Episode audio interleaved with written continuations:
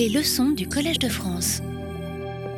Mesdames et messieurs, chers auditeurs, chères auditrices, c'est un plaisir pour moi d'être ici à nouveau avec vous pour cette troisième saison, pour ce qui me concerne, avec un cours qui s'intitule cette année 1815 année zéro, l'Europe à l'heure des restitutions d'œuvres d'art. Pour faire le lien avec ce que j'ai raconté précédemment, je rappelle qu'en 2017, la question qui nous a occupés ici était à qui appartient la beauté, art et culture du monde dans nos musées.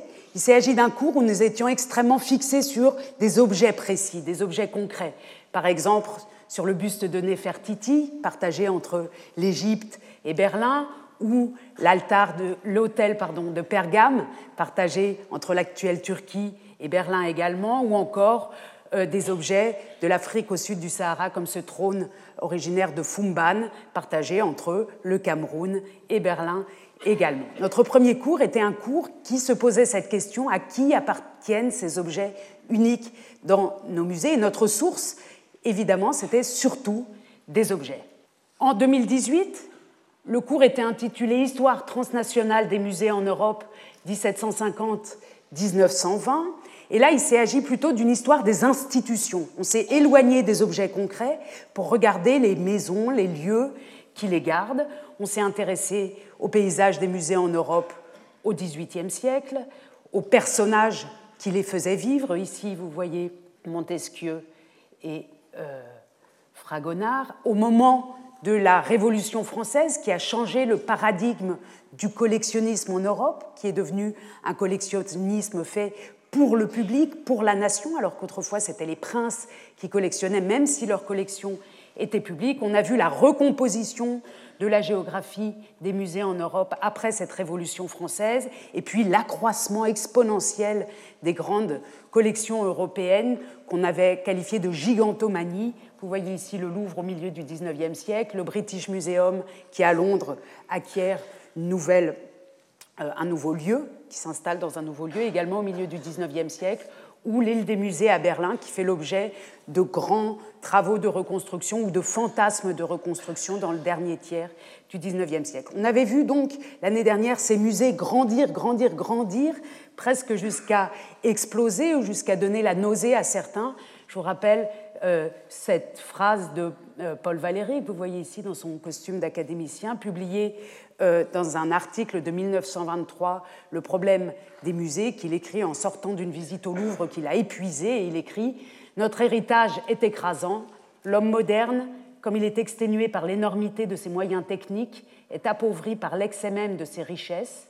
Le mécanisme des dons et des legs, la continuité de la production et des achats concourent sans relâche à l'accumulation d'un capital excessif et donc inutilisable. C'était peut-être la première grande crise des musées dans les années 20, après la Première Guerre mondiale. Et après nous être occupés donc euh, l'année dernière de ces musées, de ces institutions, on va passer à un exercice peut-être plus difficile, après les objets et les institutions. Il s'agit des discours.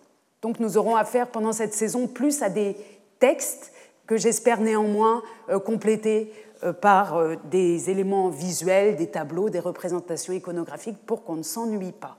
Nous faisons un bond entre la période qui précède immédiatement la Première Guerre mondiale et maintenant celle qui suit, euh, pardon, qui précède la Seconde Guerre mondiale. Nous sommes ici dans les années 20. On, s'est abandonné la dernière fois, l'année dernière, dans les années 20, et on fait un bond au-delà de la Seconde Guerre mondiale. On se retrouve avec une émission de la radio dans les années 50.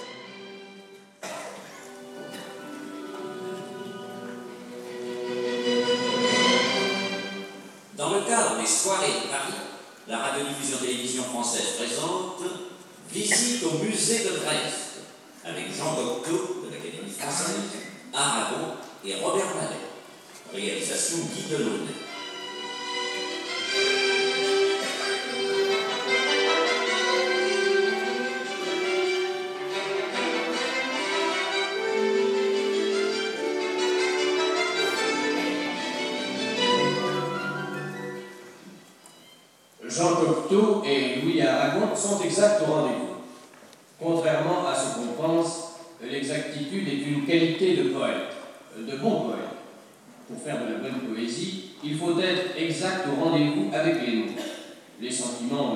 Le monde, mais les mots, ils ne sont qu'à vous. On tombe pile sur eux ou on les manque. S'ils sont manqués, on en trouve d'autres, bien sûr, mais pas ceux qui s'imposaient.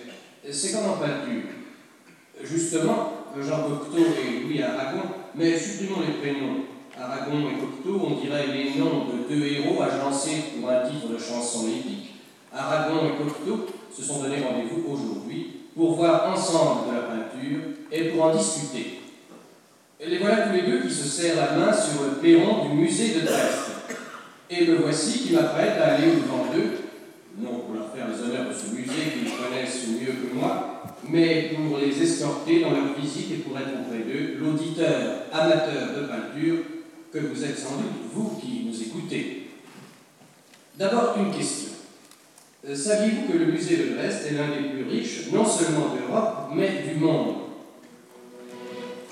Voilà, cette émission dure 45 minutes. Je vous l'épargne, vous pouvez l'écouter sur le site euh, de France Culture actuellement. Elle a été enregistrée au milieu des années 50, alors que euh, la galerie de peinture de Dresde venait de rouvrir ses portes.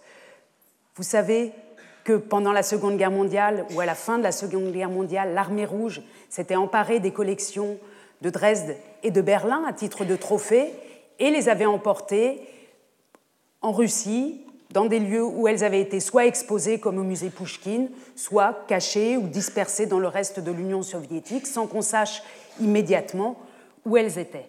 Dans ces années 50, au milieu des années 50, donc, les œuvres reviennent à Dresde et à Berlin, et Aragon et Cocteau se rencontrent pour publier, pour enregistrer d'abord, et puis pour écrire et publier un ouvrage, les entretiens sur le musée de Dresde, dont euh, la promotion est faite ou la publication intervient en 1957. On est donc à Paris, avec deux hum, grands acteurs de la vie intellectuelle française qui vont se pencher depuis Paris, ils ne sont pas allés à ma connaissance réellement à Dresde en RDA, en République démocratique d'Allemagne, qui vont se pencher à Paris sur un ensemble de photographies qui montrent euh, la galerie de Dresde, qui vont publier cet entretien dans une logique qui est liée donc à la mise en valeur de ce retour, de cette restitution par l'Union soviétique des tableaux à la RDA. Vous voyez ici une scène qui montre la réinstallation de la Madone Sixtine de Raphaël, qui est la star du musée de Dresde depuis 1753, on l'avait déjà évoqué euh, il y a deux cours. Elle est réinstallée comme l'ensemble des tableaux dans ce musée. Aragon et Cocteau se penchent sur cet événement de restitution post-guerre, post-seconde guerre mondiale, et ils s'inscrivent, comme je le disais, dans euh, un ensemble de manifestations qui sont aussi des manifestations de propagande. Par exemple, ce film euh, Fünf Tage, Fünf est tourné euh, en coopération entre l'Union soviétique et la RDA, en coproduction, qui va faire les, louanges de l'armée rouge qui, en 1945, avait, c'est le propos du film, sauvé les tableaux en les emportant à Moscou et qui les restitue ensuite euh, au milieu des années 50. C'est l'objet de ce film-là. Donc, dans, au milieu de, ces années 50, Aragon et Cocteau se mettent en quelque sorte au service de cette restitution par l'Union soviétique euh, des tableaux à euh, l'Allemagne de l'Est. Leur ouvrage paraît à la fin de l'année 56, au début de l'année 57. Il est publié aux éditions du Cercle de l'Art et publié également immédiatement en langue allemande dans, chez une maison d'édition de RDA. Si on ouvre ce volume, on voit qu'il s'agit d'un dialogue. Vous pouvez voir ici euh, l'alternance des interventions euh, des deux acteurs qui s'arrêtent en particulier ou qui s'arrêtent, qui font une promenade dans le musée et s'arrêtent sur certains tableaux. Et dans l'émission de radio que euh, nous avons écouté. Une sélection de ces textes est retenue, qui concerne surtout des tableaux français d'ailleurs. Je vous en montre un tout petit extrait pour le plaisir d'entendre la voix de Cocteau, et puis nous passerons ensuite à l'extrait de ce texte qui nous intéresse pour l'année 1815, puisque vous vous demandez là tous, mais qu'est-ce qu'elle nous raconte? On était venu pour 1815. Juste un tout petit extrait pour que vous preniez aussi le, ton et la manière dont ces deux euh, intellectuels parle des tableaux de Dresde, ici, Cocteau. Imagine-toi qu'il y a quelqu'un qui a donné une appréciation de ce tableau. Renoir. Renoir a dit À Dresde, il y a un bateau où il y a un paysage épatant. Et c'est ça le paysage épatant. Et on comprend combien Renoir a dû pouvoir aimer ça. Donc c'est un texte qui est rempli d'anecdotes de ce genre-là. Renoir trouve un tableau épatant, Derain est tombé dans les pommes comme une petite fille devant un tableau euh, de Watteau la peinture française est sans doute la plus troublante et la plus poignante et la plus belle de l'histoire de la peinture euh, mondiale. Ce texte, mêlé d'anecdotes, mérite vraiment d'être écouté. Ce qui m'intéresse, c'est une partie qui n'a pas été enregistrée pour la radio, ou qui a été enregistrée mais qui n'a pas été diffusée, et qui se trouve au tout début de ce texte, et j'aimerais le lire avec vous. C'est ça qui va faire le lien avec notre année 1815. Cocteau demande à Aragon, Cocteau, je voudrais te demander quelque chose. Je suis très inculte. De quand datent les musées? Car jadis, on ne pendait jamais les tableaux pour que les gens viennent les voir. Ils ornaient les maisons et les églises. On se les offrait ou on les offrait à Dieu.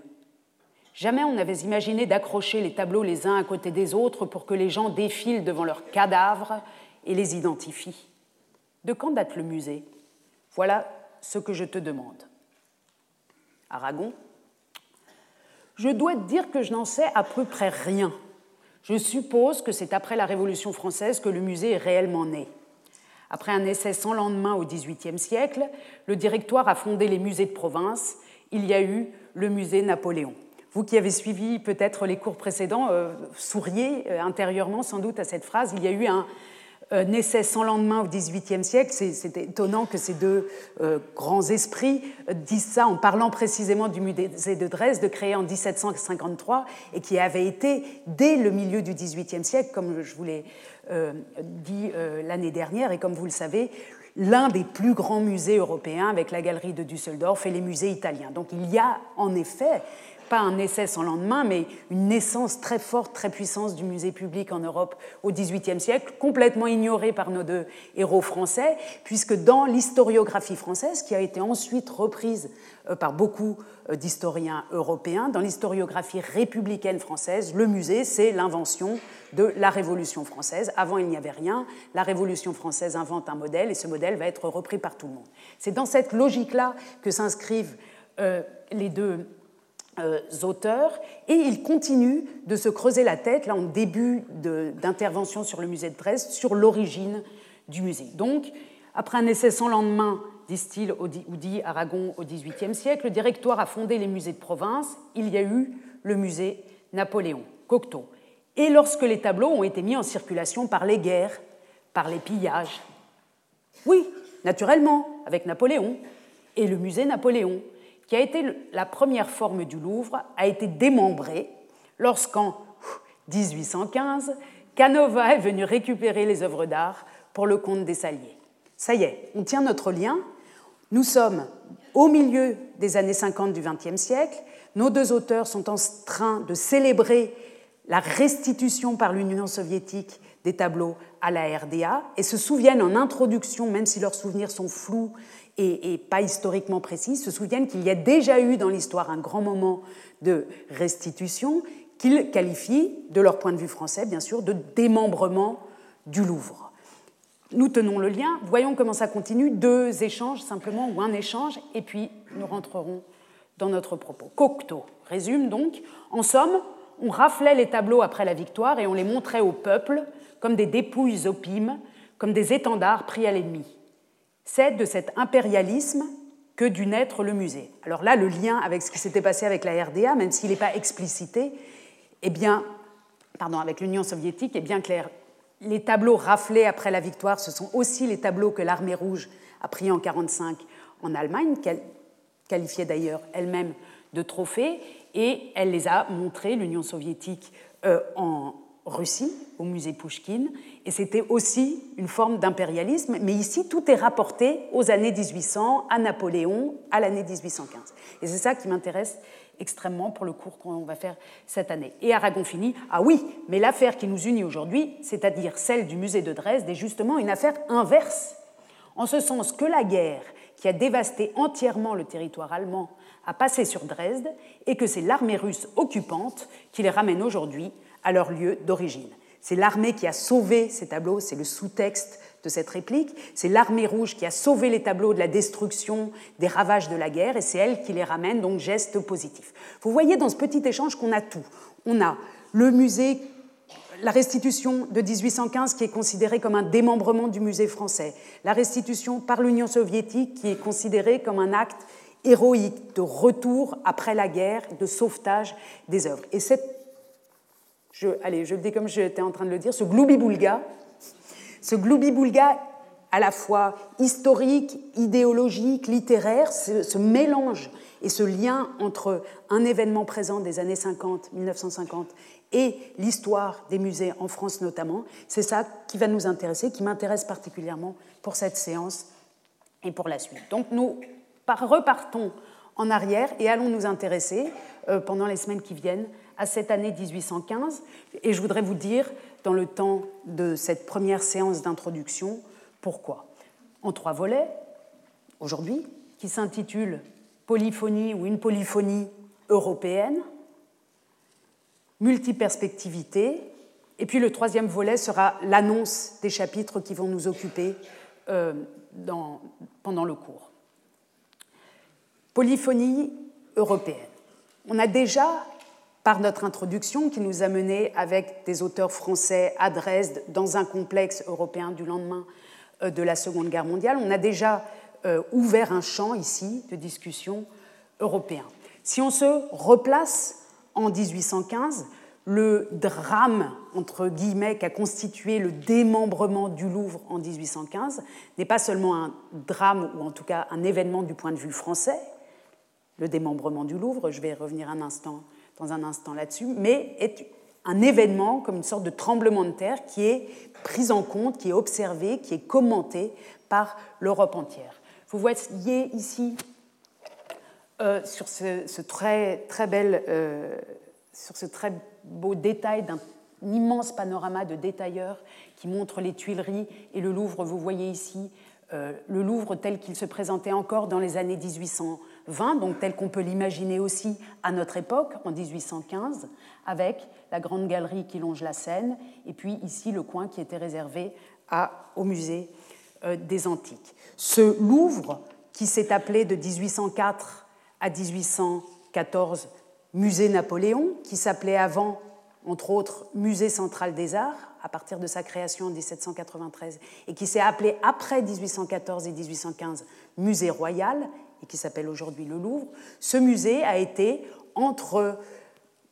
pendant la première euh, décennie et demie du XIXe siècle le centre, la concentration de l'histoire de l'art européen. Je le rappelle tout rapidement, en 1793 sont créées des institutions en France euh, destinées à accueillir les objets confisqués au clergé, à l'aristocratie et au roi. Elles sont soit créées, soit ouvertes au public, en particulier la Bibliothèque nationale et ce musée central des arts, où sont euh, centralisées les meilleures prises euh, de cette grande campagne de confiscation.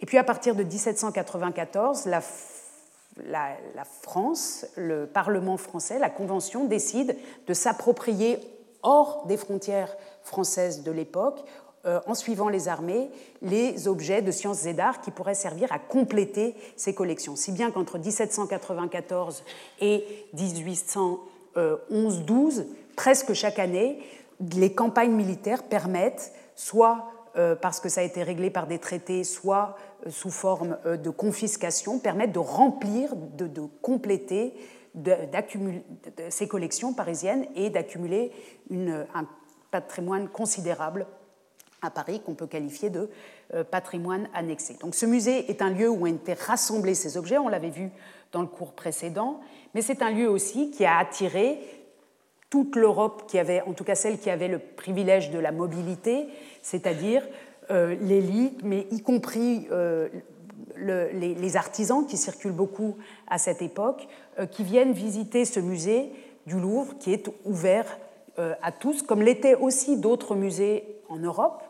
Euh, à la même époque ou avant, mais qui ici, parce qu'il concentre des collections considérables venues de toute l'Europe, devient un, un, lieu exceptionnel. Sur cette représentation de la salle de Diane en 1807, Benjamin Tsix, le dessinateur, a pris soin de mettre en scène des étrangers Hein, vous voyez ici, donc non pas des Européens, mais des Orientaux en turbanés, qui, euh, qui signalent, euh, donc dans l'iconographie politique de cette image, puisque les images ne sont jamais euh, à l'époque ni des documentations simples, d'ailleurs ni maintenant, ni des documentations, ni simplement des compositions, mais elles ont un message politique aussi. Ici, le message, c'est que ce musée bien ordonné, où sont rassemblés, dans le cas présent, des statues venant des antiques, euh, venant de Berlin et de Cassel, avec le bronze, l'adorant en bronze euh, de Berlin, que ce lieu n'est pas réservé à la France, qui n'est pas un lieu seulement d'affirmation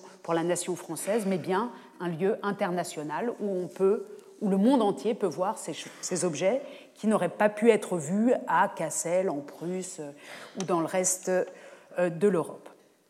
Donc, au moment où, après 1814 et après 1815, on rentrera euh, dans les détails de la chronologie la semaine prochaine, quand après 1814, donc quand après les deux chutes de Napoléon, la première fois en 1814 et la seconde fois euh, après les 100 jours et Waterloo en 1815, quand les propriétaires légitimes de ces œuvres vont réfléchir à les réclamer, à vouloir les reprendre, le débat qui se met en place n'est pas un débat seulement français. Pour nous autres, quand on, a tendance à croire que c'est surtout un problème de Dominique Vivant Denon, le père du Louvre, qui a écrit des textes euh, déchirants sur l'agonie, ce qu'il appelle l'agonie euh, du Louvre, mais euh, non, c'est un sujet qui occupe toute l'Europe. Je vous ai remis ici un slide que j'avais déjà montré lors de la saison précédente, où vous voyez quelques-uns des intellectuels européens qui ont pris position sur ces questions entre 1814 et 1815. Vous reconnaissez Goethe ici, vous reconnaissez Denon ici, et Stendhal là, vous reconnaissez Alexandre von Humboldt, le grand voyageur, intellectuel, euh, savant euh, de Prusse, berlinois. Vous reconnaissez Canova, Antonio Canova, le sculpteur. Vous reconnaissez Jacob Grimm, qui avait 30 ans à l'époque et qui a été chargé, Jacob Grimm, l'un des deux frères Grimm, qui a été chargé par le gouvernement de Prusse et de Hesse de venir récupérer à Paris des manuscrits et quelques tableaux, et qui, comme il n'aimait pas être séparé de son frère, et quand il est séparé de son frère, la bonne nouvelle, c'est qu'il lui écrit tous les jours, donc on est très bien informé euh, de ses euh, sentiments par la correspondance des frères Grimm. Vous reconnaissez peut-être au moins ici euh, un antiquaire italien et un membre ici de euh, l'Académie, si je ne me trompe, des sciences de Bologne. En tout cas, j'ai voulu, euh, par ces visages ici, montrer combien toute l'Europe se penche sur le sort du musée Napoléon et sur la question de savoir faut-il reprendre, faut-il obliger la France à restituer ses œuvres, oui ou non, et si oui, que faire ensuite avec ces pièces qui avaient été prises dans des musées parfois, mais qui parfois avaient été prises dans des églises, dans des monastères, dans des lieux qui n'étaient pas des musées. À qui les rendre? Donc on a entre 1814 euh, et disons 1816, 1817, pendant deux ou trois ans, une masse considérable de textes, de prises de position, d'avis, souvent bilingues et dans toutes les langues européennes, qui euh, traitent de cette question, de la question des restitutions, et qui en traitent à un niveau extrêmement élevé d'intelligence, de finesse, de nuances, euh, parfois de manière polarisée, nationaliste, mais souvent non, toujours euh, dans certains cas dans un esprit cosmopolite, et très souvent avec cette question qu'est-ce qui est le mieux pour les œuvres et qu'est-ce qui est le mieux pour l'Europe? Et cette manière de traiter le débat, extrêmement fine, extrêmement intelligente, pourrait, si on connaissait mieux ce débat, et c'est pourquoi j'ai souhaité l'évoquer avec vous, nourrir des réflexions que nous avons peut-être actuellement, en oubliant que tout a déjà, ou que beaucoup de choses ont déjà été pensées euh, par des gens très bien il y a 100 ans ou 200 ans, et que se remettre dans leurs pas, dans leurs pensées, peut, pourrait, dans les débats actuels par exemple, qui ne concernent pas que la France, euh, permettre d'avancer de manière plus sereine et peut-être aussi euh, plus efficace. Je vous montre ici quelques exemples de ces prises de position ou de ces témoignages dans différentes langues. Ici, il s'agit d'un document bilingue d'une anthologie de pièces relatives à la restitution des tableaux et autres monuments de l'art enlevés par la France dans les pays étrangers, euh, publiée donc dans les différentes langues où sont parus ces documents. Vous voyez ici une note remise, ou la note, la fameuse note, on y reviendra lors de la prochaine séance, la note remise le 11 septembre 1815 par le vicomte Castlereagh au ministre des puissances alliées et portée sur leur protocole, parue dans le journal de Francfort en Allemagne, mais en langue française et traduite ici en langue anglaise, avec ces deux remarques qui, nous intéresse maintenant, c'est simplement pour lancer des discussions qu'on mènera euh, euh, plus tard. Donc je ne m'approfondis pas, mais quand même, on s'arrête juste sur deux remarques. Euh, ici, sur le lien qui est fait dans ce texte qui va servir d'arme juridique entre la question de la reprise des œuvres d'art et la question de l'occupation de la France. C'est la seconde fois actuellement que les puissances de l'Europe, la seconde fois parce qu'elles avaient déjà tenter leur chance en 1814. C'est la seconde fois actuellement que les puissances de l'Europe ont été forcées, pour venger leur liberté et pour pacifier le monde, d'envahir la France. Et deux fois, leurs armées se sont emparées de la capitale de l'État dans lequel ces dépouilles de la plus grande partie de l'Europe sont accumulées. Donc ici, on a en quelque sorte toute la dimension dans laquelle s'inscrit notre propos. C'est les puissances de l'Europe qui se réunissent pour le bien du monde, ou en tout cas pour la vision que l'Europe a du bien du monde, hein, pour pacifier le monde dans cet eurocentrisme euh, euh, caractéristique, bien sûr, de, cette époque et des époques qui suivront.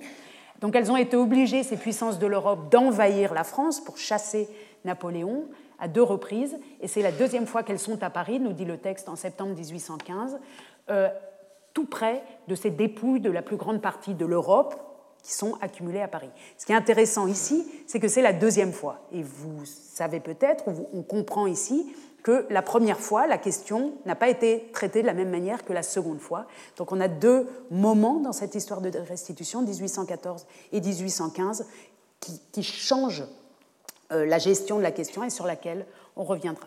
Autre exemple de texte, hein, il s'agit ici pour moi simplement de vous montrer la variété des sources avec laquelle on va essayer euh, de travailler. Ici, un texte d'août 1815 paru dans le Rheinischer Merkur. Le Rheinischer Merkur, c'était euh, un, journal extrêmement patriotique de la région rhénane. La région rhénane, euh, en 18, qui avait été française après 1794, la rive gauche du Rhin devient française, et après la chute de Napoléon, c'est la Prusse qui l'absorbe, et les patriotes des régions rhénanes, et c'est ce qui rend leur texte extrêmement intéressant, sont à la fois contre la France et contre la Prusse. C'est-à-dire que quand ils argumentent en termes de restitution, ils argumentent à la fois contre le maintien à Paris éventuel d'œuvres prises dans leur région, mais ils argumentent aussi contre le transfert euh, de ces objets à Berlin, par exemple, qui serait la capitale de la Prusse et qui désormais les occupe. Vous voyez, on est exactement ici dans le type de question qu'on se pose parfois dans d'autres contextes. Oui, mais les frontières territoriales du moment où ça a été pris ne sont pas les mêmes que celles du moment où on rend. Les objets ont été pris à Cologne quand Cologne était française. Si on les rend, est-ce qu'il faut que ça aille à Berlin ou non? Et c'est pour ça que tout ce qui se passe euh, en, termes de discussion dans ces années-là, dans le Rheinischer Merkur notamment, est extrêmement intéressant parce que ça nous montre que euh, les, choses ne sont pas bipolaires, les Allemands contre les Français, etc., mais qu'il y a beaucoup de, euh, de liens entre le global, le national et le local, qui convient euh, d'examiner, y compris pour comprendre les discussions actuelles. Ici, plus à titre anecdotique, une lettre en langue espagnole qui nous rappelle que les Espagnols aussi tentent de récupérer en 1815 des œuvres prises par le maréchal Soult, vous voyez ici le nom de deux noms, des mémoires en langue russe, euh, ici le mémoire d'un aide de camp du tsar Alexandre Ier dont le nom est Alexander Michailovski Danilevski, qui publie ses, mémoires une quinzaine d'années après sa présence à Paris en 1814 et 1815 et qui consacre de nombreuses pages euh, à la question du musée. On peut reconnaître ici, même si on ne parle ni ne comprend le russe, Apollon Belvédère et deux noms, Donc j'ai des traductions de ces textes sur lesquels on reviendra. Ici, texte extrêmement intéressant car il montre que les Russes eux-mêmes, qui n'avaient pas été touchés par les spoliations napoléoniennes ni, euh, ni de la Révolution française, qui n'avaient pas été euh, euh, dans, les collections qui étaient extrêmement riches au XVIIIe siècle, les collections de Catherine II de Russie notamment, qui étaient déjà présentées à l'Ermitage, n'ont pas, évidemment pas été touchées par, par la France, puisque la France n'y est pas arrivée peut-être, et peut-être qu'elle n'y aurait pas touché d'ailleurs. En tout cas, les Russes qui n'ont pas été touchés personnellement par euh, ces translocations patrimoniales se mêlent aussi et ont également un avis sur la question, de même que les Britanniques, qui eux non plus n'ont pas vu leur collection déplacée, mais qui jouent un rôle absolument central dans toute la question de la mise en place de ces restitutions. Autre exemple euh, tiré de la très riche littérature italienne sur le sujet, ici il s'agit dans Lo Spettatore euh, d'une poésie, d'un sonnet per il ritorno degli antichi monumenti di belle arti in Italia, donc un sonnet pour le retour des monuments des beaux-arts à l'Italie. Et des textes de ce type, on en trouve hum, pratiquement tous les jours pendant deux ou trois ans dans la presse italienne, autant d'ailleurs que dans la presse allemande. Évidemment, évidemment, la prise de position des Français dans tout ce concert européen, avec ici, par exemple, un texte publié de manière anonyme par un monsieur Hippolyte Trois Étoiles, Observation d'un Français sur l'enlèvement des chefs-d'œuvre du Muséum de Paris en réponse à la fameuse lettre qu'on évoquait tout à l'heure, à la lettre du duc de Wellington euh, de septembre 1815, etc., etc. Donc, en deux ans, en 24, 30 mois à peu près, à ce moment-là, tout ce que l'Europe compte d'intellectuels, de journalistes culturels, on les appellerait aujourd'hui comme ça, de diplomates, d'hommes, j'allais dire et de femmes politiques, d'hommes politiques, de femmes artistes, euh, de femmes écrivains, puisque certaines se mêlent aussi euh, de, ce, ou s'impliquent aussi dans ce grand dialogue, tout euh, ce, ce chœur, cette chorale, cette polyphonie européenne se penche sur la question des restitutions, de la re du rééquilibrage de la géographie culturelle en Europe. Et c'est extrêmement intéressant d'essayer, même si c'est parfois difficile, de tenir compte de, de l'ensemble de ces voix et de ne pas avoir une lecture nationale ou, comme ça a été souvent le cas au XIXe siècle et au XXe siècle, nationaliste de cet événement, mais d'essayer de mettre en lien euh, les différentes voix. J'évoquais à l'instant, je disais à l'instant que souvent cette question, quand elle a été traitée par des historiens au cours du XIXe siècle et jusqu'à la Deuxième Guerre mondiale à peu près, elle a été traitée de manière euh, euh, nationaliste ou violente ou revancharde. Euh, je vous montre seulement ici trois exemples. Un rapport publié à Bruxelles en 1883 de Charles Piot sur les tableaux enlevés à la Belgique en 1794 et restitués en 1815. Donc, le, ton de ce texte-là, je ne l'ai plus exactement présent à l'esprit, mais j'ai présenté à l'esprit des textes qui proviennent du Luxembourg à la même époque, par exemple. Donc, l'Europe, quand elle parle 50 ou 60 ans après de cet événement, en parle de manière nationale, en souvent se plaignant que certaines restitutions n'aient pas été complètes, en se plaignant que des objets soient restés en France, ou prétendument restés en France, puisqu'on n'y voit pas clair, puisque la France ne laisse pas accéder euh, les chercheurs à ces archives à cette époque-là. On voit que du côté français aussi, quand on décrit, quand certains auteurs, comme ici dans la Gazette des Beaux-Arts en 1899, quand certains auteurs décrivent euh, les reprises des Alliés en 1815 dans de longs articles, cinquième article, ils le font en, euh, employant ce terme de la démolition, de la destruction, du ravage créé au musée, donc dans une euh, logique euh, de, de, mise en avant ou de soulignement euh, de la brutalité, de la barbarie des Alliés qui sont venus reprendre leurs biens. Donc là encore, c'est des textes qu'il faut confronter aux véritables sources pour voir dans quelle mesure ils sont vrais ou faux. Quand on nous raconte autour de 1900 ou juste avant la Première Guerre mondiale que les Prussiens ont mis le feu au musée pour obliger les Français à leur rendre euh, leur, euh, leur pièces. Euh, quand on lit ça dans les textes français, il faut bien vérifier, ah bon, est-ce qu'il y a vraiment eu le feu ou est-ce que c'est simplement une forme de propagande française qui prépare la Première Guerre mondiale, etc. Voilà. Donc on a ici aussi une, historiographie très européenne de cet événement qui a été longtemps très nationaliste, du côté allemand également. Vous voyez que pendant la Première Guerre mondiale, il s'agit ici d'un texte paru en 1915, au moment du centenaire de, 19, de 1815 de 1814 en 1914 et de 1815 en 1915, ce centenaire amène lui aussi une littérature de tous côtés qui est extrêmement revancharde, extrêmement euh, tranchante, agressive, donc du côté français comme du côté allemand, les uns étant toujours les barbares de l'autre. Euh, les Allemands considérant que les Français, par exemple, les Prussiens considérant que les Français ont été des barbares en vidant les cloîtres et le, patrimoine artistique allemand autour de 1800, les Français considérant que les Allemands étaient des barbares, ou les Prussiens, des barbares d'avoir démantelé le Louvre, qui était le plus beau musée de l'univers, en 1815, donc avec ces renvois, ces assignations de barbarie respectives, sachant que chacun se croit toujours du côté de la civilisation. Dans la littérature plus récente, je vous montre simplement quelques euh, quelques pages, titres d'ouvrages, mais je reviendrai sur la bibliographie à chaque séance. Dans la bibliographie récente, comme l'extraordinaire et très important catalogue de l'exposition Dominique Vivant de Nom, L'œil de Napoléon, qui s'est tenu au Louvre en 1999, et les publications qui l'ont accompagné, comme euh, la publication de la correspondance administrative de Dominique Vivant de Nom par Isabelle Lemann de Chermont, euh, Marianne Dupuis et Hélène Williamson, et aussi le colloque qui avait accompagné ces moments.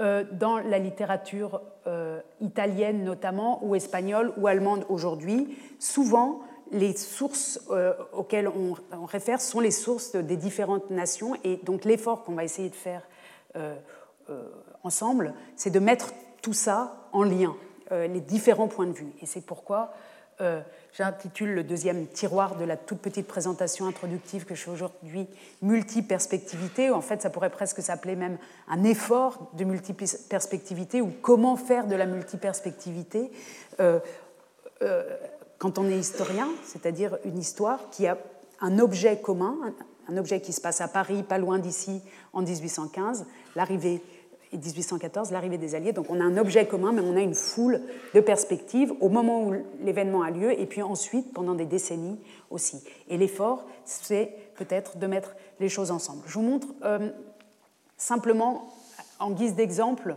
euh, et on va le, lire peut-être ensemble, le type de texte sur lesquels nous allons nous appuyer.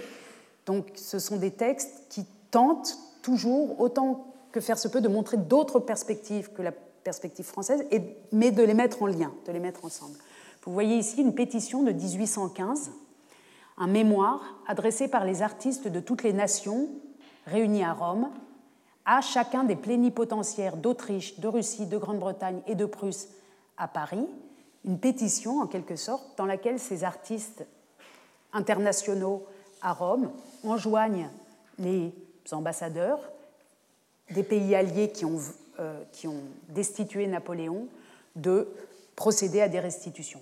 Les, sous-signés osent présenter à, alors là il faut remplir euh, en fonction du plénipotentiaire à qui on adresse cette pétition, l'expression respectueuse du vœu qu'ils forment avec la presque généralité du monde artistique, que les monuments de l'art enlevés par les Français de Rome soient restitués à leur destination antérieure et consacrés par une possession de plusieurs siècles. Ils supplient en même temps, etc. Je vous montre simplement pour, que vous puissiez prendre la, mesure de, ce que, de, ceux qui se considèrent comme les artistes du monde à Rome, euh, la liste des sous-signés, donc les artistes étrangers réunis à Rome. On y reconnaît, on retrouve dans la liste euh, Thorvaldsen, le célèbre sculpteur euh, néoclassiciste, néoclassique danois, Overbeck, le peintre allemand, juste en dessous de lui, Fedor Matveyev, peintre russe, un peu plus bas, pardon, euh, Biström, un sculpteur suédois, et la liste continue longtemps euh, sur la deuxième page où on est aussi, oups, euh, avec, en présence d'un peintre hollandais ou d'un architecte anglais. Pardon, il s'est passé quelque chose qui m'a dépassé. Voilà. Et dans ce texte, de quatre ou cinq pages, ces artistes développent l'idée selon laquelle les œuvres d'art doivent retourner à Rome, Rome n'étant pas une capitale nationale, romaine, identitaire en quelque sorte de l'art, mais une capitale universelle et mondiale, bien plus que le serait Paris, pour des raisons euh, qui sont euh, déclinées dans tout ce texte. Et ils font référence, ces artistes, et c'est là que, leur pétition me paraît intéressante, à une autre pétition qui avait été euh, formulée avant le transfert des trésors de Rome à Paris en 1796, ils écrivent Plusieurs artistes français ont partagé l'amertume que la transplantation de ces objets, quasi indigènes à Rome, sur un sol étranger, a causé au reste de l'Europe. Donc ils font référence ici, ils rappellent que eux, artistes étrangers à Rome, souhaitent que la France restitue les objets à Rome. Et il y a très peu d'Italiens d'ailleurs dans cette euh, pétition, vous l'avez vu. d'une part, et d'autre part, il rappelle que même les Français, en fait, avaient été très mal à l'aise avec ce projet de transplantation, de transplantation d'objets qu'il qualifie ici d'indigènes, des objets qui étaient indigènes à Rome. Pourquoi disent-ils des objets indigènes à Rome et pas des objets italiens ou des objets de l'Antiquité romaine? Parce que bien sûr, Rome avait absorbé l'Antiquité grecque déjà. Donc c'est compliqué. C'est compliqué d'argumenter en termes nationaux pour tout le monde à cette époque-là et on est obligé de trouver des formules. Donc ici, ce sont les Antiquités de Rome qui sont les objets indigènes à Rome, qui sont dans leur milieu euh, naturel.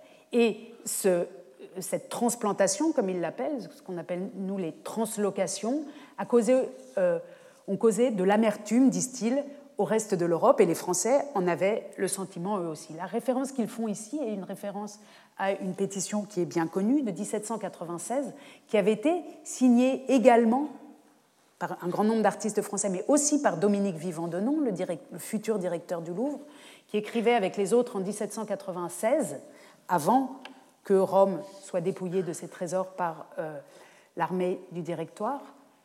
Nous craignons que cet enthousiasme qui nous passionne pour les productions du génie n'égare sur leurs véritables intérêts, même leurs amis les plus ardents, et nous venons vous prier de peser avec maturité cette importante question de savoir s'il est utile à la France, s'il est avantageux aux arts et aux artistes en général de déplacer de Rome les monuments d'antiquité et les chefs-d'œuvre de peinture et de sculpture qui composent les galeries et musées de cette capitale des arts. Donc, en France même, on avait eu, dès les années 1780, la fin des années 1790, sous le Directoire, des voix qui s'étaient élevées pour euh, remettre en cause la politique française agressive, cette politique française culturelle agressive.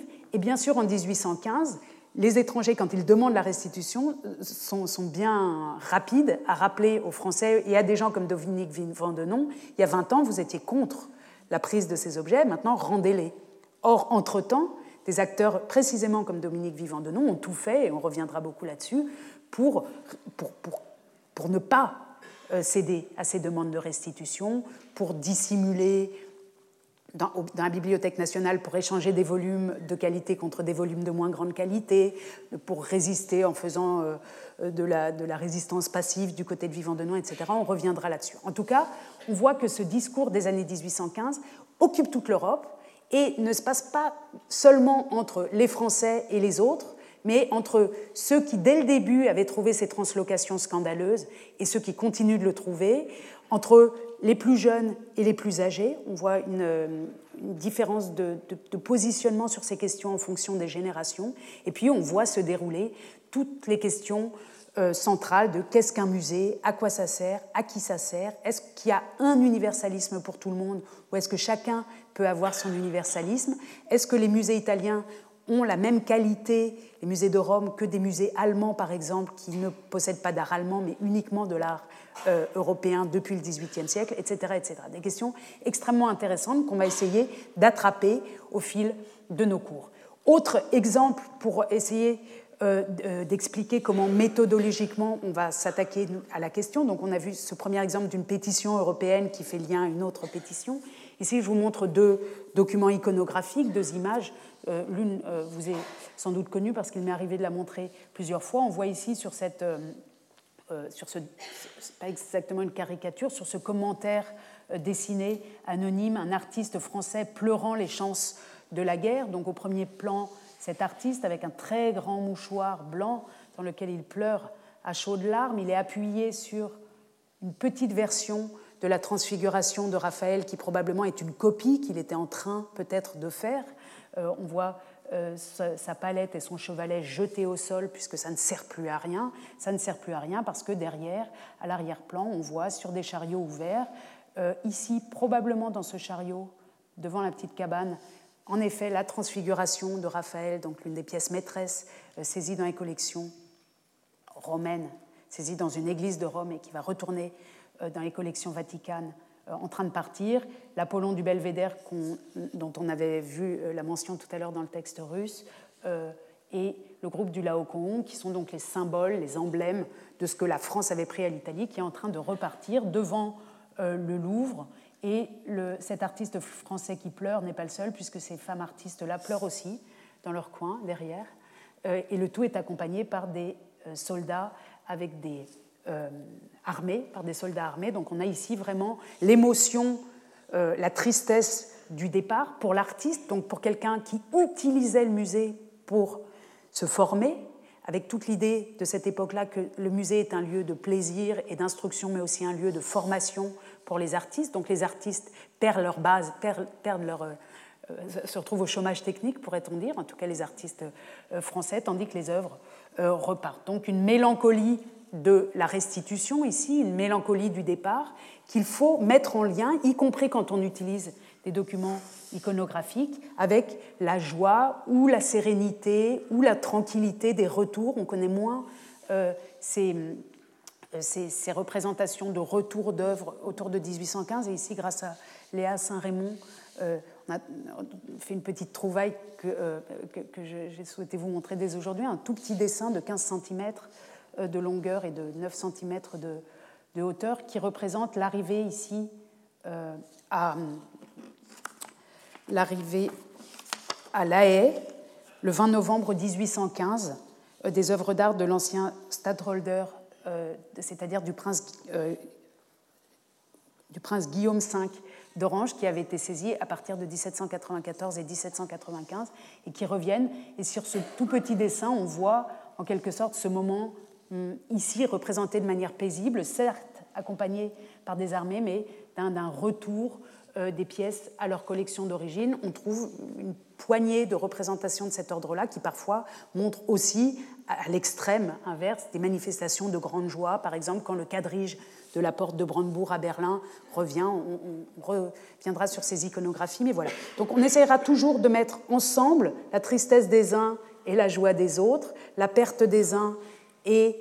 euh, le recouvrement d'une certaine, de leur patrimoine ou de leur dignité ou de leurs idées de régénération des arts par les autres. Et c'est ça euh, l'effort qu'on va tenter euh, de faire ensemble. Pour ce faire, on va ouvrir ensemble sept ou huit chapitres. Le, dernier, le tout dernier n'est pas encore tout à fait fixé, mais je voudrais vous en présenter sept aujourd'hui. Sept chapitres qui partiront autant possible toujours d'un objet concret ou d'un texte concret à partir duquel se déploiera l'argumentation. Vous voyez ici une médaille commémorative euh, de. Euh, comment on dit En allemand, on dit geprägt, euh, pressé Non. frappé. Merci. Frappé pour commémorer l'entrée des Alliés à Paris, et en particulier de l'armée anglaise à Paris en 1815. Et ici, l'emblème de Paris, c'est bien la colonnade du Louvre, le Louvre, alors que les Anglais eux-mêmes n'ont pas euh, d'objets à reprendre au Louvre, mais sur ces médailles commémoratives, la question des restitutions, qui est en fait le subtexte, euh, le sous-entendu de cette représentation, est extrêmement euh, présente. On se posera la question donc dans ce premier chapitre de ce que c'est que reprendre. J'ai volontairement utilisé ce, ce, terme de reprendre, puisque habituellement on parle de restitution. La restitution, c'est l'acte de celui qui rend. Mais dans euh, le travail que nous allons essayer de faire, on va toujours aussi observer euh, l'acte de celui qui reprend. Et on va s'intéresser aussi aux mots qui servent à dire ces choses. Reprendre, conquérir, reconquérir, se réapproprier, euh, etc. Donc ce sera notre premier chapitre, reprendre, comment on reprend, pourquoi on reprend, qui reprend et dans quelles conditions. C'est ici, dans cette première séance, où je reviendrai sur cette chronologie un peu plus fine euh, des événements et sur la question de rendre et reprendre, comment ça marche ensemble. Est-ce qu'il est-ce qu'on peut, euh, est-ce peut écrire une histoire euh, du rendre qui ne soit pas une histoire de violence? Est-ce qu'on peut rendre en douceur? Est-ce qu'on peut reprendre en douceur? Comment ça marche? Ce sera l'objet de notre, premier, notre première séance la semaine prochaine. Sur cette gravure colorée, vous voyez deux cosaques, deux soldats cosaques, au Louvre en 1814, en train d'admirer ou de regarder ou de s'étonner ou de contempler euh, l'Apollon du Belvédère, qui est encore à Paris à ce moment-là. Le dessin est d'un dessinateur euh, nommé Opitz, qui nous, dans un cycle, de représentations de Cosaques à Paris, y compris de Cosaques en train de nager dans la Seine, etc., nous montrent en quelque sorte, comme dans les lettres persanes, l'étrangeté du regard des Cosaques sur euh, les collections qui sont réunies à Paris, donc une sorte de choc euh, des cultures intéressant. Et en partant de cette illustration-là, j'aimerais, dans la seconde séance, donc dans la troisième séance qui nous occupera, poser la question de l'universalisme ou de l'universalité et de savoir si le modèle de l'universalité proposé par la France dans ces années-là, c'est pour tout le monde mais c'est chez nous, si ce modèle porte en Europe, dans l'Europe de 1800 Est-ce qu'il est accepté par tous? Est-ce que c'est un modèle européen d'universalisme? Ou est-ce qu'on ne peut pas, dès cette époque, considérer que même si l'Europe elle-même se considère comme le lieu où les choses se passent, si on ne peut pas voir déjà, à cette époque-là, des conceptions différentes de l'universel entre l'Italie et la France, entre l'Allemagne et la France, qui pourraient nous permettre de comprendre aujourd'hui aussi euh, les discussions que nous avons sur l'universalisme à l'européenne ou à l'occidentale face à d'autres formes d'universaux ou d'universel ou de prétention ou de revendication à l'universel telles qu'elles peuvent être formulées par exemple euh, actuellement dans le sud global comme on appelle ça. Donc ici on s'intéressera à cette question du musée comme lieu de l'universel au moment où il est mis en danger avec quel argument? Point d'interrogation. Ce sera la deuxième, le deuxième chapitre que nous ouvrirons ensemble. Le troisième, avec le dans le troisième moment, nous allons nous pencher sur la question juridique. Nous allons essayer de nous pencher sur la question juridique avec l'aide d'écrits d'histoire du droit, en regardant notamment le traité de paix signé à Paris le 30 mai 1814 et les traités et conventions qui les ont accompagnés en 1815, et aussi euh, le traité de, Vienne, puis d'autres traitements juridiques de la question des restitutions qui vont nous amener à nous poser la question euh, du rapport entre droit et morale.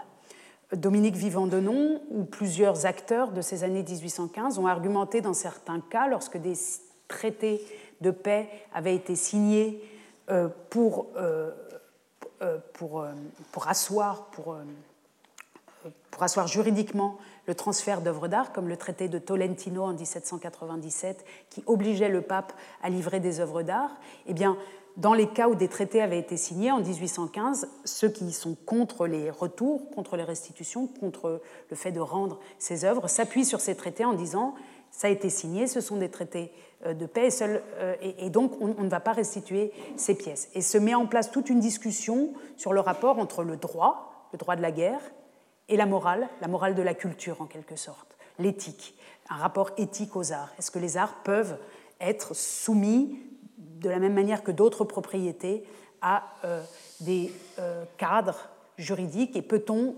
transformer ces cadres juridiques euh, si on considère qu'ils ne sont plus conformes à la morale d'une époque? Donc là, on va avoir affaire aussi à des questions d'intertemporalité, donc de, droit qui ne change pas alors que l'avis sur une question peut changer et comment on articule ces questions ensemble. Ce sera notre séance troisième séance ou quatrième, j'ai perdu le fil. Puis, nous nous poserons la fameuse, la très euh, grande question que j'ai déjà euh, soulevée euh, rapidement tout à l'heure de à qui rendre À qui rendre Une question qui occupe beaucoup les esprits autour de 1800, puisque dans bien des cas, les pièces qui avaient été prises dans les pays européens ne l'avaient pas été dans des musées.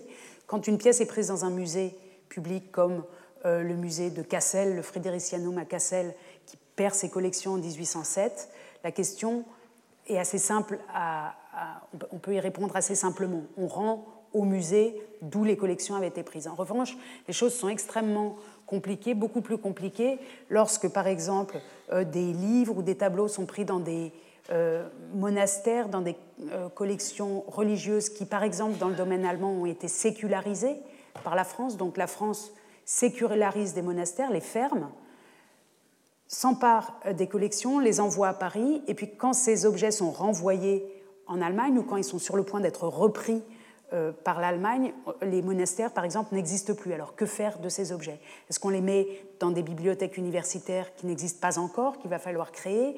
Est-ce qu'on les euh, confie à la garde d'autres nations qui ont d'autres moyens déjà de conserver ces œuvres, etc. C'est une question qui va beaucoup nous occuper, en particulier dans le domaine allemand et dans le domaine italien, puisque dans le domaine italien également, des pièces qui avaient été saisies dans des églises vont finir par être réintégrées dans les musées, dans les collections du pape et avec la création du musée de la Pinacothèque Vaticane. Ensuite, et là je m'appuierai sur cette représentation du retour des chevaux de Saint-Marc euh, à Venise. Vous voyez ici une allégorie euh, de l'empereur d'Autriche avec son euh, emblème autrichien qui, sur le bateau de l'État autrichien, avec le lion de Saint-Marc en poupe, et une victoire qui trompette sa victoire. Donc cet Autrichien qui, désormais, après 1815, a, et le, dirige Venise. Venise devient une possession autrichienne. C'est donc l'Autriche qui vient récupérer à Paris ce que euh, la France avait pris à Venise. C'est l'Autriche qui rapporte ses chevaux de Saint-Marc sur la place avec le soleil qui se lève pour un avenir euh, meilleur. Et à partir euh, de cette représentation-là, que nous commenterons plus en détail, nous allons nous poser la question du retour du même différent. C'est-à-dire que les chevaux de Saint-Marc étaient partis avec une certaine ils avaient une puissance symbolique ou une histoire, une narration qui leur était propre jusqu'à leur départ en 1797. Ils reviennent en 1815, ils sont rapportés par l'empereur d'Autriche, ils sont re, ils sont codés autrement, ils sont codifiés autrement. Et ça, c'est l'une des très grandes questions dans, euh, le, sur dans le sujet des restitutions, le fait que les objets, pendant leur absence, et plus elle est longue, plus le phénomène est important, les objets se transforment, ils ne restent pas euh, les mêmes. On peut comparer ça à une je vais faire une comparaison banale, mais à une chemise, si vous empruntez une chemise ou si vous volez une chemise à euh, quelqu'un et que vous lui rendez 50 ans ou 100 ans après, évidemment, la chemise n'a pas le même usage qu'elle l'avait quand vous l'avez pris dans le tiroir de votre voisine. Donc cette comparaison est mauvaise, mais en tout cas c'est pour, euh, pour rappeler combien ces œuvres d'art, et les livres aussi, pendant leur absence, changent de codification, elles sont vues autrement, elles sont parfois modifiées d'ailleurs, restaurées, transformées pendant leur absence, et quand elles reviennent, elles sont les mêmes, mais elles sont différentes, et cette question-là occupe beaucoup les esprits autour de 1814-1815. On essaiera euh, de voir, notamment les questions qui me paraissent passionnantes de, euh, de re-restauration euh, de, pièces, c'est-à-dire des pièces qui ont été restaurées par exemple en France au musée Napoléon. Quand elles retournent par exemple en Allemagne, les conservateurs sur place considèrent qu'elles ont été gâchées, qu'elles reviennent pourries et qu'il faut tout repeindre.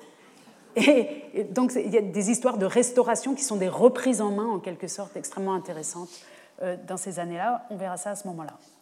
Et puis dernier, euh, dernier chapitre ou avant-dernier, avant-dernier chapitre que, qui s'appuiera euh, sur cette représentation euh, spectaculaire que je dois à Mathilde Cartolari et à Robert Sfirblis à Berlin, qui ont trouvé cette représentation du retour des œuvres du pape, que j'avais déjà montré d'ailleurs euh, lors de la, du cours précédent. Ici, on voit donc Canova présenté au pape dans un, dans un cadre euh, spectaculaire, le groupe du Laocoon, la transfiguration de Raphaël qui reviennent de Paris en 1815 avec ici cette, euh, cette caisse qui indique douane euh, de Paris. Et la question qui se pose à ce moment-là autour de ça, c'est précisément la question que j'évoquais rapidement tout à l'heure, qui est le pendant de à qui rendre, la question de comment se réapproprier les œuvres, qui qui va se les rapproprier? Est-ce que ça, va être les scientifiques, les érudits? Est-ce que ça va être les religieux? Est-ce que ça va être l'État, l'État euh, pontifical? Donc, Dans ce cas-là, mais dans d'autres cas, on va voir comment les œuvres peuvent faire l'objet de réappropriations multiples, qu'il n'y a pas un seul modèle de euh, je t'ai pris, je te rends, et ça continue comme avant. Non, il y a, au moment de ces restitutions, au moment de ces grands bouleversements, s'ouvre une multitude d'options qui sont discutées et à l'aide de textes dont on dispose, on peut reconstituer ces options et comprendre combien les choses étaient très ouvertes autour de 1815. Et puis c'est seulement au fil des années que se précisent différentes destinations, différentes formes d'usage pour les pièces restituées. Et dernier chapitre, vous voyez ici une représentation du Altes Museum, du musée royal de Berlin, le premier musée public en Prusse, ouvert en 1830, c'est-à-dire 15 ans après les restitutions des pièces que euh, Dominique Vivant-Denon avait prises en Prusse. Il a fallu 15 ans aux Berlinois pour se mettre d'accord sur ce qu'ils allaient faire de ces pièces qui avaient été prises au roi de Prusse. Donc, elles sont prises au roi, elles passent 7 ans ou 8 ans à Paris dans un musée public sous les lumières mondiale en quelque sorte. Et quand elles reviennent, évidemment, l'intelligentsia berlinoise considère qu'elle ne peut, ces œuvres, en aucun cas retourner dans le château du roi de Prusse, qu'il va falloir faire quelque chose pour qu'elles soient visibles aussi à Berlin. Et ça va mener à la création de ce musée, donc du musée construit par Schinkel, euh, que vous pouvez voir encore à Berlin aujourd'hui sous le nom de Altes Museum, euh, qui prendra 15 ans à être euh, pas construit, la construction est assez rapide, mais aussi conçu. Et ce sera le chapitre que nous intitulerons Le temps des musées, avec un focus, une focalisation sur le musée comme dispositif privilégié pour la récupération des œuvres et l'effet que ces musées produisent ensuite sur le 19e siècle. Voilà, c'est le travail qui nous attend, qui m'attend et qui vous attend. Il va falloir qu'on s'accroche tous parce qu'on euh, aura beaucoup de textes et un peu moins d'objets et d'images que d'habitude, mais je vais faire en sorte euh, que ça reste euh, vivant. Et je vous remercie pour votre attention. Retrouvez tous les contenus du Collège de France sur www.colège-2-france.fr.